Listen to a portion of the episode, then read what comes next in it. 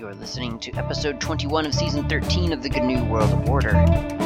This is Klaatu, I'm your host, and this episode is for day 146 of the year 2019.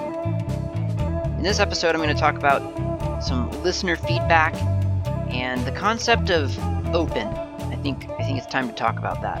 So let's get started. Paul on Mastodon got in touch with me to tell me I enjoyed your mention of the zip drive in your latest podcast, though it was not as proprietary as you suggest. The IBM PC version used the parallel port and thus required special software, but the SCSI version on an Amiga and Mac could be used like a regular hard drive and was nearly as fast. I could format a disk in a SCSI iOmega drive, iOmega is the manufacturer of the zip drive, iOmega drive, on my Amiga as fast file system bootable disk, and while Windows couldn't read it, WinUAE can boot from it with the IDE iOmega zip drive. Using it like this means the disk can't be ejected while being used, and inserting a disk and having it recognized after boot would require special software from iOmega, but the fact that it could behave like a regular hard drive without special software makes it a great addition for retro computing enthusiasts, where 100 megabytes is plenty. So I feel like that comment actually has a couple of different things wrapped up inside of it, and I don't know that I'm 100%, now that I'm rereading it, it still sounds pretty proprietary to me, but then I'm also kind of judging it off of open source stuff, so a lot of stuff sounds pretty proprietary compared to EXT4, for instance. But his statement is based on what I was trying to remember in my previous episode, and I clearly had no idea what I was talking about. And I tried to make that clear that I didn't really remember all that well in the episode. But it sounds to me like the thing that I'm remembering is probably because I grew up using Mac. And so, to me, everything seemed really hard to get to work across platforms, because no one back in those days were really interoperable with Apple products. I should say that the other way around, probably. Apple products, as they do today, made sure that no one else could use anything that they used. So I responded to him with another question, and I said, "Cool, great to know. I couldn't remember the details of them, so thanks for the insight. So you could put any file system onto them, just like a normal hard drive or tape drive." And Paul says, yeah, "That's right. I could format a zip disk connected to my Amiga as a fast file system. That's the Amiga proprietary file system. But then if I put that disk into an IDE zip drive on a Windows machine, Windows would want to format the disk because it didn't recognize it. So, however, if I ignored this and loaded up WinUAE, which he tells me is an Amiga emulator for Windows, and selected the zip disk as an Amiga hard drive, it could read and write it fine within the emulator. Vintage Mac users can do the same," and he links to a very interesting blog article from recowec.eu from 2016 called Mac OS Images for iOmega Zip. So really kind of stumbled upon an interesting retro computing world that I did not mean to stumble into, but it's kind of neat to know this. This is actually really, really interesting. And this blog that he links to actually provides images of a Mac system that I guess of his old computers. This person, I don't know if it's Paul or someone else. I don't think it could be Paul. No, it's Tomek. Tomek's blog, system 6.0.8, 7.0.1, 7.1, 7.5.5. Kind of interesting actually. Would I bother with this myself? No. I'm not really that into retro computing, to be perfectly honest. I mean, it's somewhat vaguely fascinating, but I'm usually more interested in what it might have been like if it had been open source, or I'm more interested in the forked realities of retro computing than I am in retro computing. It doesn't really hold all that much nostalgia for me personally, because I didn't know a whole lot about computers back then. So yeah, I feel like I'm not the target for that sort of thing. But it is really great to get insight into it through someone who is interested in it, like Paul, because I would have known none of this. Icecream95, he's written in before, has gotten back to me through Mastodon as well, and says, it looks like the ZRAM CTL man page should have made it clearer that the block devices it creates are compressed. Chrome OS uses ZRAM as swap, and it gives a pretty good compression ratio, generally around 50% from my testing. So believe those scammers who tell you how to download a RAM stick cheap for free, provided you don't already have the module. ZRAM can be used for more than just swap. It can be used for testing file systems, or LVM in RAM, or as an alternative to tmpfs. Did not know that. That's invaluable information. Thank you very much, Mr. Ice Cream 95, or maybe Mr. 95, comma, Ice Cream. I'm not sure. Yeah, it's great information. Tempfs is something that I'm quite familiar with. So knowing that I could have a compressed file system in RAM, that is pretty snazzy. I use RAM disks fairly often, not as often as I should, but I have used them frequently enough to where they are of interest to me. I got another email about the same topic from another listener here in email. Get over to that window. Jim, this is Jim from Bikes at Work, Inc., so bikesatwork.com, where he was generating power from a bicycle. But anyway, this has nothing to do with that. This is just an email about ZRAM. This is in response to your question on why use ZRAM on Season 13, Episode 20 of your podcast. As the Wikipedia article, and he gives a link to that, on ZRAM points out, ZRAM can be used either for swap or as general-purpose RAM. Its most important feature is that it compresses RAM. On small devices like single-board computers with a limited amount of RAM and an SD card for storage, this has three benefits. 1. RAM is used more efficiently because it can be compressed about 3-to-1. 2. Writes to the SD card are done less often, preserving its lifespan. And 3, swapping occurs more quickly because it's faster to write to RAM than using disk I/O. To see the performance benefits of ZRAM, see this article from CNX-software and especially the comments. And he gives a link, which I'll put in the show notes, probably. He says, hope you find this information interesting. I certainly did. I only had a hazy conception of ZRAM until your podcast, which led me to seek out more information about it. So, yeah, I mean, like Jim here, this is all kind of news to me. This is really, really interesting stuff. Happy to have had the new insight into, well, the existence of ZRAM. First of all, for me, I'd never heard of it before. And then secondly, insight into how to actually do something useful with it.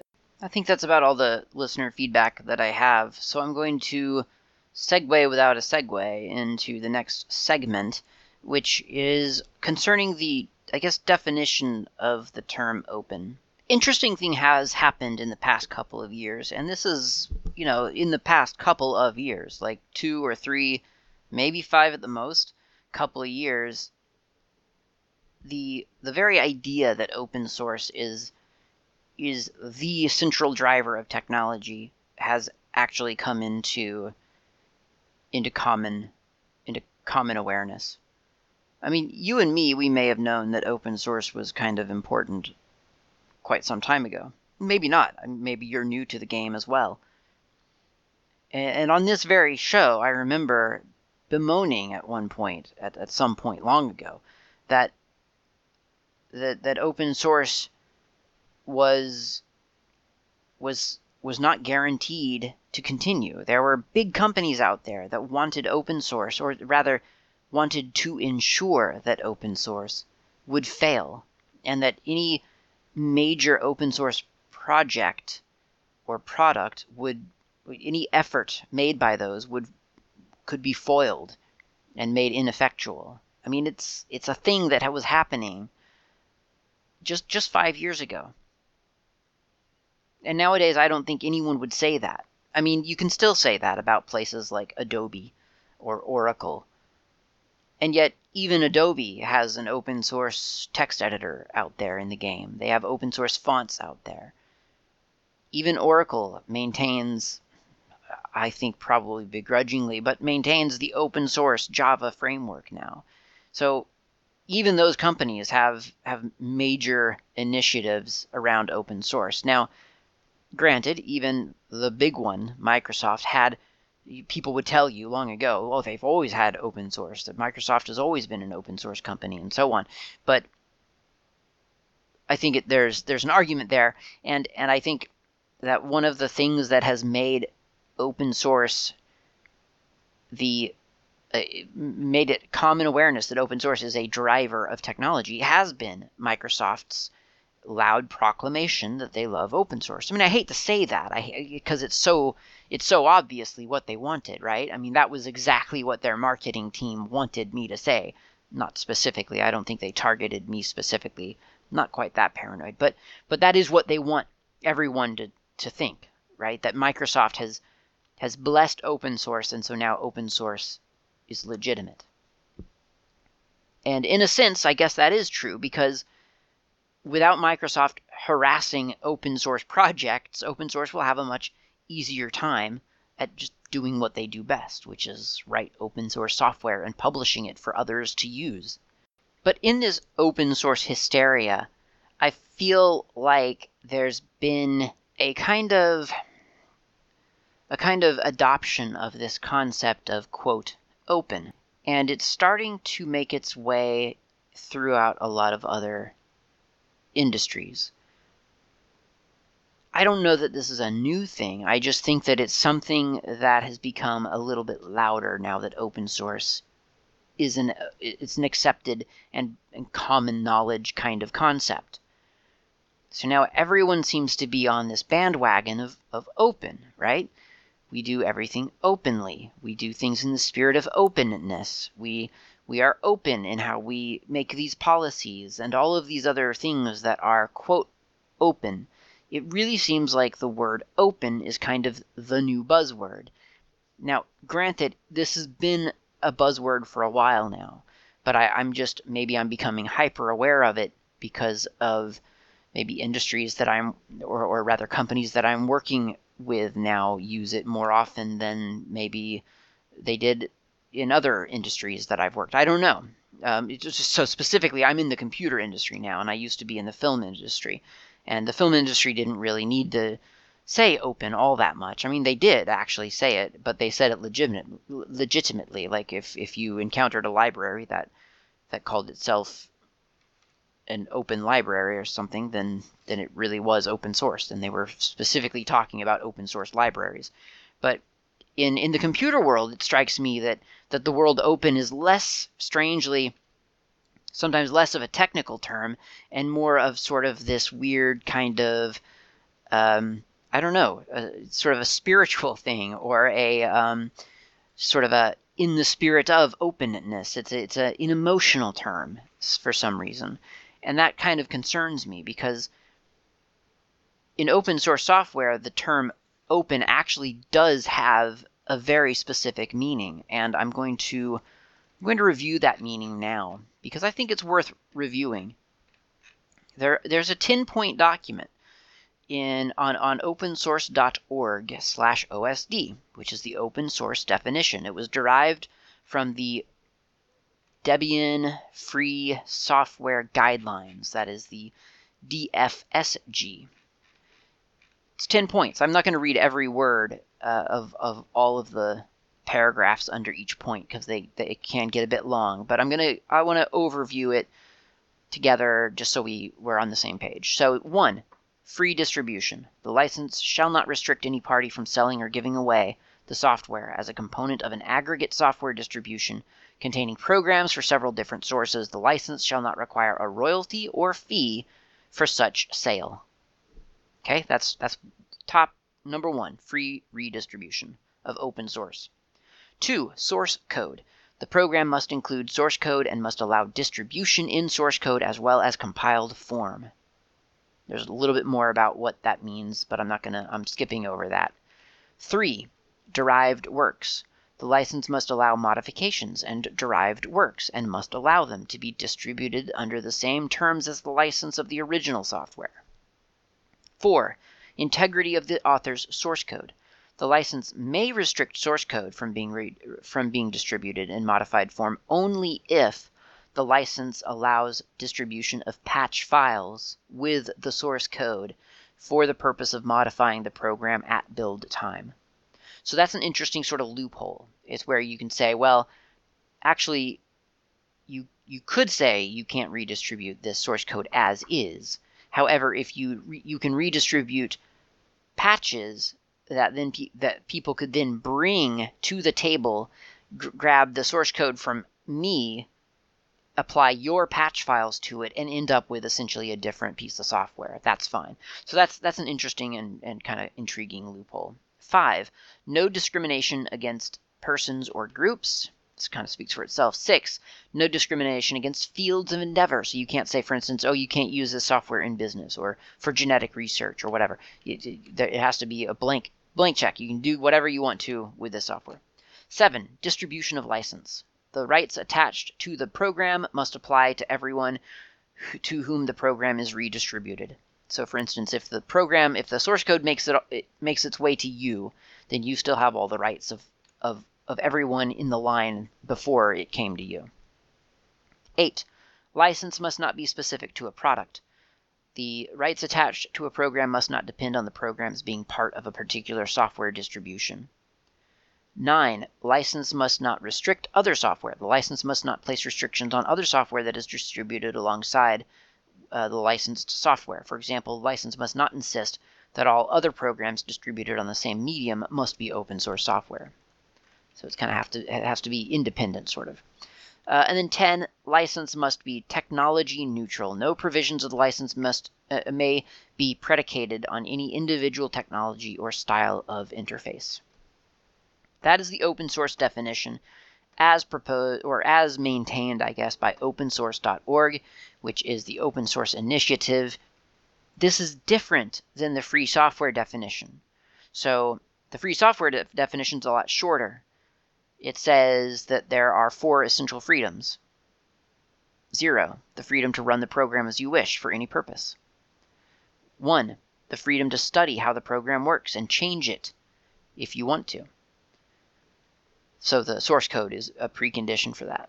2, the freedom to redistribute copies so you can help others. And then 3, the freedom to distribute copies of your modified versions of others. By doing so, this can give the whole community a chance to benefit from your changes. Access to the source code is a precondition for that. So there's a lot of overlap, obviously, but it is different. There's a lot more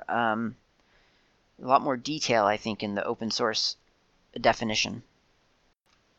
But the thing to take away from either of those is that there's a very specific expectation along with software development, with free and open source software development. There are definitive requirements that we can put down and say, well, in order to call yourself open source, or in order to call yourself free software, these are the conditions that must be met.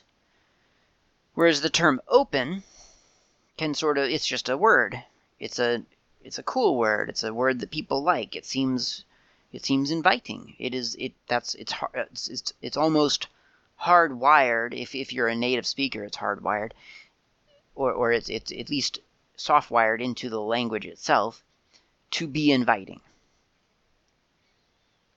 And so if you say that you make decisions openly, then there is a certain expectation, if you're saying this around open source software, sort of an ecosystem of open source software, then if you say, I'm making a decision openly, then people are going to naturally equate that term that you've just used to open source. Or if you say, well, we're designing this thing openly, then there's the association that, well, it's open, so in the context of open source software, we have an understanding of what open means. But I get at the feeling that a lot of places are using the word open more as an emotional term, meaning that we are doing this project and we feel an affinity to open source software. So it's sort of it's almost a cottage industry to open source software, this kind of, quote, open process. I think there's a little bit of a danger there, because just the word open doesn't really require any source code at all, right? Now, understand this is only a problem when applied to this domain, right? So if you go out to the hardware store and you turn to your partner and you say, I want to make the decision of which hammer we purchase openly, and I'm inviting you to comment on which hammer we purchased, and that there's no expectation there, right? That word is exactly what it sounds like. It's communication between two people occurring over something outside of any kind of open source process. But when you bring that word into the open source realm, now when you're using it, there is a predefinition. There's a namespace collision.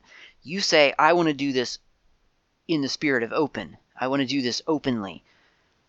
Well, to anyone dealing in open source software, that means very specific things. It means, okay, well, cool. I want access to your quote-unquote source code, whatever form that might be, whether it's a flowchart of your decision process or whether it's your design files or whatever you've done openly. I want access to that, and I want to be able to change it and modify it, or that's the same thing, change it and redistribute it or push my changes back to you for consideration or whatever. It doesn't presuppose that part of this process is the assurance that open source software is going to be used. It doesn't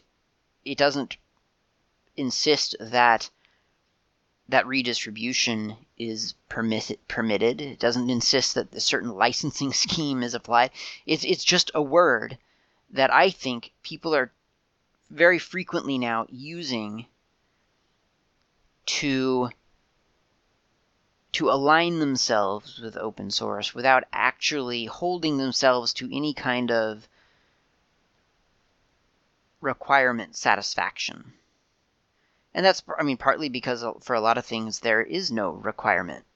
That there's no requirement for quote unquote being open.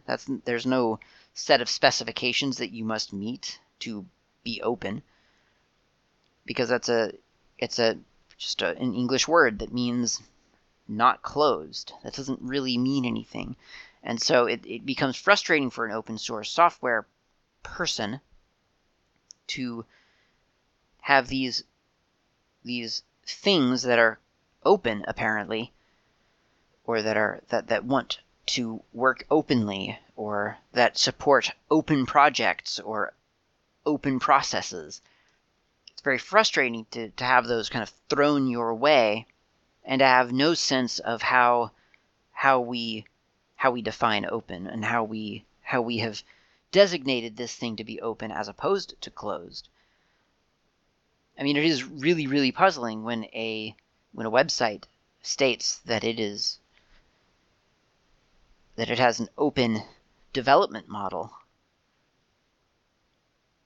and you find that all that means is that they have a really robust API so that developers can structure their applications to be dependent upon an API, but there's not really no real measure of open data or open process. It's just that they support people who develop programs. And if you're doing open source programs, cool, you're included in that in that group. So when I see the word open these days, I get very, very skeptical, because I want to kind of see what exactly, what part is actually open in this process. And a good judgment of that, I think, is how compatible is the thing that you are looking at with whatever it is you are doing. And I've come to really start to look at projects differently ever since I kind of discovered this magical concept of the, I guess what's being called the federation, but also what's sometimes get banned, the term that I hear is fediverse, as opposed to universe or multiverse, fediverse. And in short, to sum it up, it's Mastodon. And before Mastodon, it was GNU Social. And before that, I think it was Identica. And I think that was the, I think there was one more in there that I'm forgetting. But if you don't know, these ideas, this model is that someone builds a software that runs, in this case, online. And then they distribute that software so that other people can download the thing, put it on their own server, and then talk to other instances of the same software. And in that way, you become a federation of lots of unique instances of the same, of essentially the same thing. And there are variations on how same they are, but they're all using the same protocols, and they all talk the same language, and so and they're all programmed to talk to each other. And so you can sign up, for instance, just sticking with Mastodon, since it's the kind of it's basically the one that sort of got me to understand this concept. You could sign up for mastodon.social, for instance, and you'll be microblogging, or whatever we call it now, like the best of them. And someone over on mastodon.xyz can see your little microblogs, and they can follow your account, and they can chat with you and talk to you and direct message you and so on. But you're on separate servers. And someone over on, I don't know, Mastodon dot something else can come in and follow both of you, and now you've got three different servers in the mix, and you, it just keeps going like that. But the important thing is that they're each one of them different instances. Why does that matter? Well, it matters because you have this robustness, and if Mastodon is something that you depend upon personally, you want Mastodon to be around, then you can download Mastodon, you can learn to install it onto a server and run it, and you can have your own private Mastodon server, and it will run just the same as every other Mastodon server. It will do the same thing. It will interact with all the other Mastodon servers, and you are now one of the instances in this multi-node network of a diverse yet coherent and cohesive application. And the reason that's important is because when we say we want to do something openly, I think part of the requirement there really ought to be, okay, well, if we're doing this openly, and by open we mean like open source software, then any person who wants to be involved in the process, whatever the process is, should be able to duplicate the process. And that's super, super significant. Because if you have a process that you're calling an open process, or an open framework, or an open whatever, and you're the only keeper of that thing, then it's no longer open. Now, there is kind of an analogy for this outside of open source software, and that is the Creative Commons license. The Creative Commons license is interesting because it's got a lot of different sub specifications, I guess. You know, there's the Creative Commons concept of this work is shareable. But you have all these restrictions that you can place or release from your inherent copyright. So you could say, well, this is Creative Commons, but you can't resell it. You can share it, but you cannot resell it. Or this is Creative Commons, but you cannot modify it. You can do whatever you want to, but it always has to stay exactly the same, and so on. So Creative Commons, I think, notably, they do not use the word open. I think that's kind of interesting to note.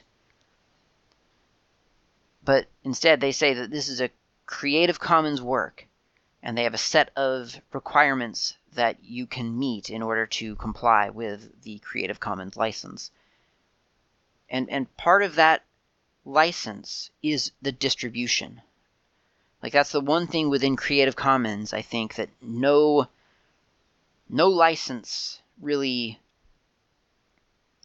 No condition that you can put on a Creative Commons license takes that part away. It is redistributable. And with artwork, a lot of times that's as quote-unquote open as you really need to be, right? Is, hey, you are allowed to grab my artwork and redistribute it to wherever you want. Now, whether you can make money off of that venture or not, that's in the small text. That's in the fine print. You'll have to look at the license to see if I allow that. And heck, the open game license from Dungeons & Dragons, that's another one, where they are using the word open, but they do have a set of requirements and a clause, 1E, in there telling you exactly what's not redistributable. But the distribution is the key. The replication of that system is key. And so if people are outside of open source software, where there are very strict, clear definitions of what exactly that means, people around that industry are saying, well, we're open, but they're not allowing you to replicate their system. Whether it's, hey, we're an open design firm, but you can't use any of our content because it's all in Photoshop files and you use something else. Or, hey, we're an open process, but everything that we're making decisions about is well away from you, and you can comment on our decisions. Doesn't mean we'll listen to them, because or rather we'll tell you that we listen to them, but you won't know whether we're listening to them, because again, the actual process part of our decision making is not accessible to you. Whatever it might be. If they're an open company with a great API, but you can never see what's behind that API, then I think you're probably not dealing with anything open. And that's really, really important, especially in this day and age where open source is the hot thing. It's the thing, and it's the thing that traditionally you and I, dear listener, have always trusted, right? That's the thing that nobody claimed to be.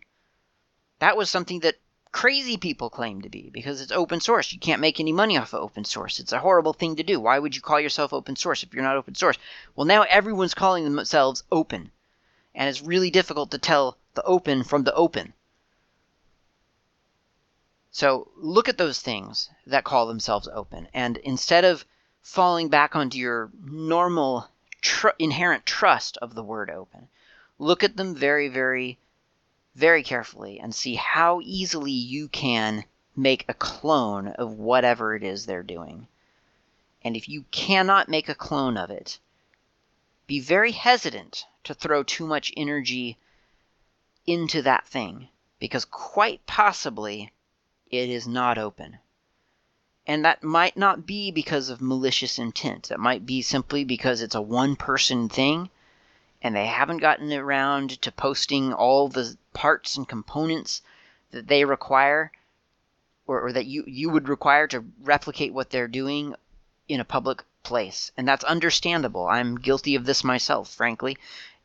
And that's simply saying that they may intend to be open, but maybe they just haven't got the manpower yet to reverse engineer what they themselves have done to get to the point where they are right now.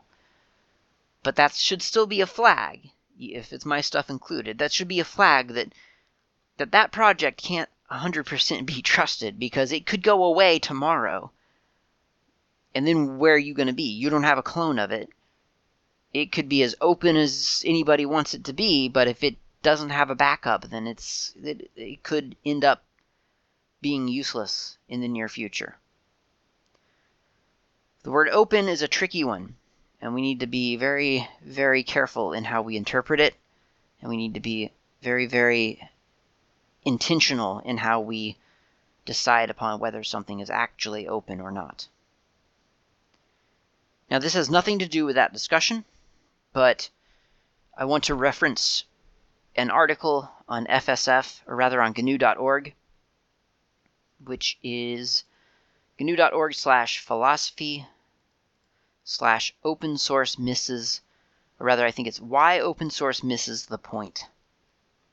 GNU.org/philosophy/open-source misses the point.html.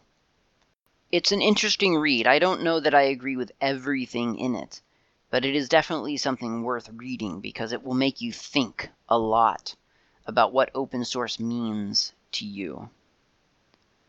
So suppose, this is from the article, well, not yet. So the article sets up this situation, this imaginary scenario, where let's say that there's a piece of proprietary software, and it is given out to people at a conference or something, I guess. I'm kind of imagining some things here, but yeah, let's say there's some closed source software, and it's being given out for free, for $0.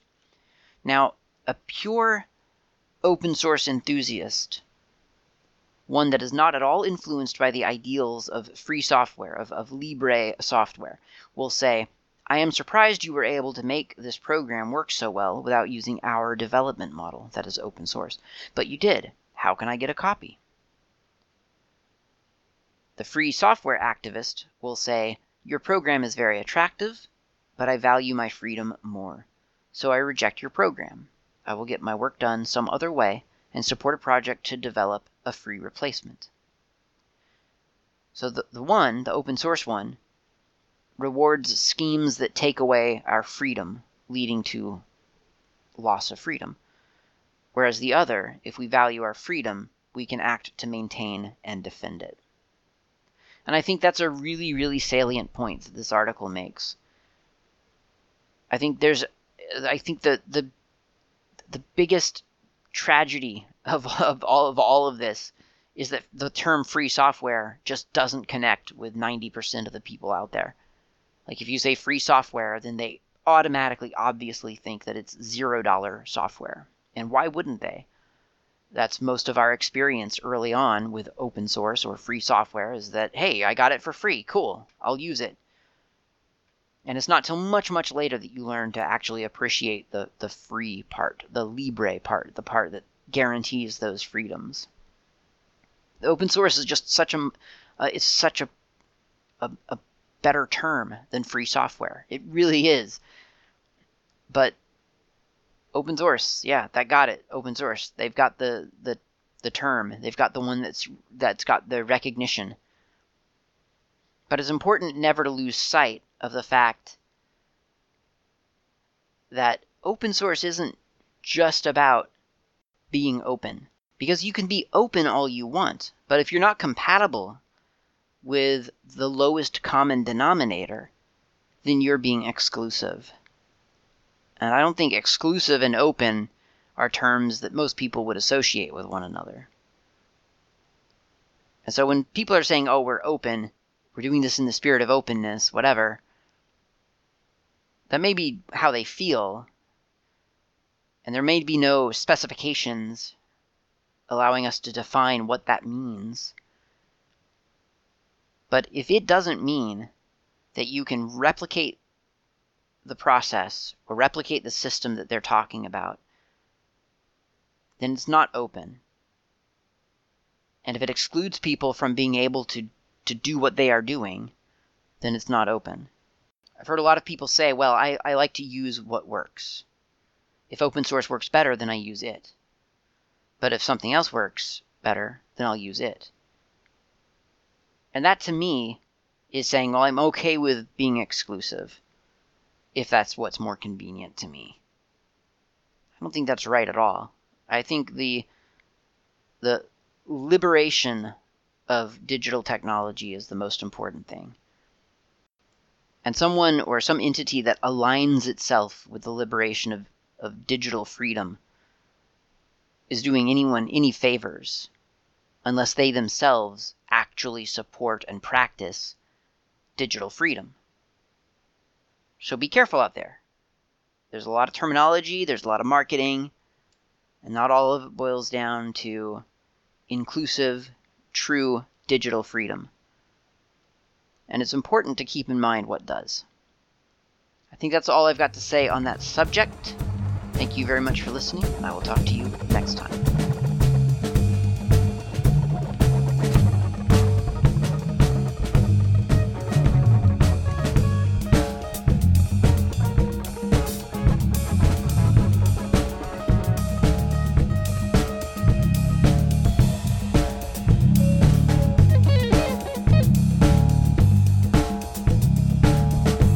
Thank you for listening to the GNU World Order OGcast. This has been Klaatu. You can reach me on IRC. I'm on the Freenode network, usually in channels such as OGcast Planet, Slacker Media, Slackware, a couple of others. My nick on IRC is not Klaatu. You can also reach me lately on Mastodon. My username there is @klaatu@mastodon.xyz. Of course, you can email me at klaatu@member.fsf.org. That's klaatu@member.fsf, as in Free Software Foundation.org. And of course, you can visit my various websites, GNUWorldOrder.info and SlackerMedia.info. I will see you next time.